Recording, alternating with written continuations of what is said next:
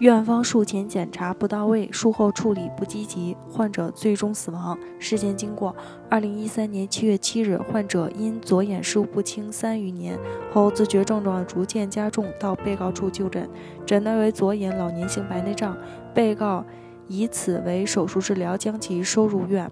同年七月八日。被告为患者行左眼白内障超声乳化摘除人工晶体植入术，患者于当日出院。二零一三年七月十一日至二零一三年九月三十，患者到被告处进行过十次复诊。二零一三年八月九日，其被初步诊断为左眼白内障术后左眼角膜上皮炎。二零一三年九月三十日至二零一五年十月二十七日，患者到乙医院进行过十四次检查。二零一三年九月三十。其被诊断为左眼白内障手术后角膜病变。二零一四年五月二十日，其被诊断为左眼白内障手术后角膜晕翳。二零一四年十一月十八日，其被诊断为左眼白内障手术后角膜晕翳，内皮失代偿。患方观点：某甲系患者之夫。二零一三年七月七日，患者因左眼老年性白内障，在某医院眼科住院治疗。经多次治疗后，最终造成左眼角膜失代偿。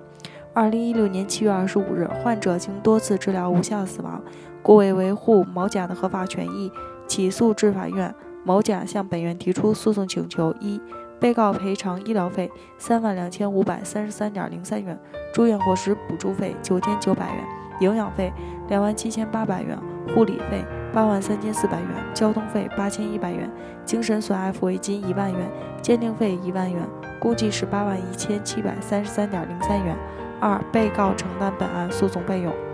院方观点：被告某院辩称不同意某甲的诉讼请求，理由如下：一、我院在术前已经对患者的整体情况进行了全面评估，术后也进行了相应的检查，对鉴定意见书所认定的我院过错及责任比例存在异议。且鉴定费应由原被告双方分担。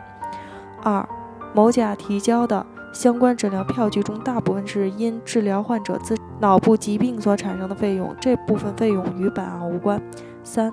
因患者从二零一三年七月七日入院至第二日出院，其住院天数仅为一天，故某甲主张的住院伙食补助及营养费无事实及法律依据。患者入院时已是七十五岁高龄。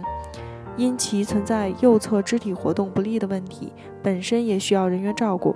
眼部问题并未增加护理程度，故某甲主张的护理费亦无事实及法律依据。根据相关就诊资料，患者在我院复查十次，在医院就诊十四次，故不认可某甲主张的交通费、就诊次数及就诊费用。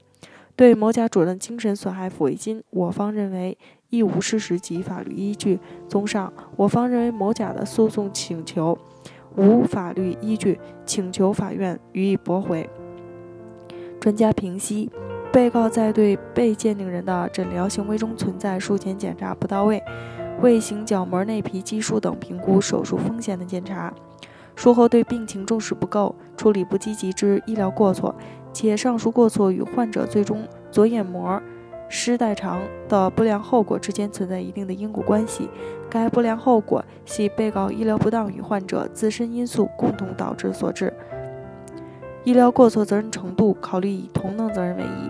法院判决，本院认为，依照法律规定，患者在诊疗活动中受到损害，医务人员或医疗机构有过错的，医疗机构承担赔偿责任。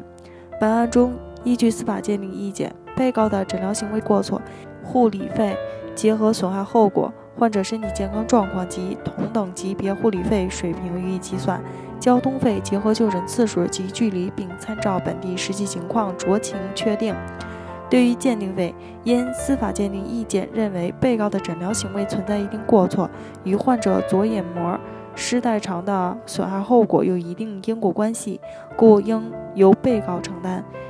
某甲主张的精神损害抚慰金因无事实及法律依据，本院不予支持。综上，依照《中华人民共和国侵权责任法》第五十四条之规定，本院判决如下：一、被告某医院于本判决生效后七日内赔偿某甲的医疗费、住院伙食补助费、护理费、营养费、交通费、鉴定费，共计六万六千一百二十点三二元。二、驳回某甲的其他诉讼请求。案件受理费一千九百六十七元，由某甲负担一千二百四十点五元，由被告某医院负担七百二十六点五元。本文章仅用于学习交流与研究，部分观点如与其他作者表述相同，欢迎来电垂询。北京伊顿健康汇聚了国内外知名司法鉴定专家、法医专家，为客户提供第三方医疗评估，判断诊疗行为是否规范、合理、合法，同时为客户提供病例封存、专家辅助出庭人服务，帮助客户维护自己的合法权益。如有需要，请咨询我们的热线：四零零零六七二五七二。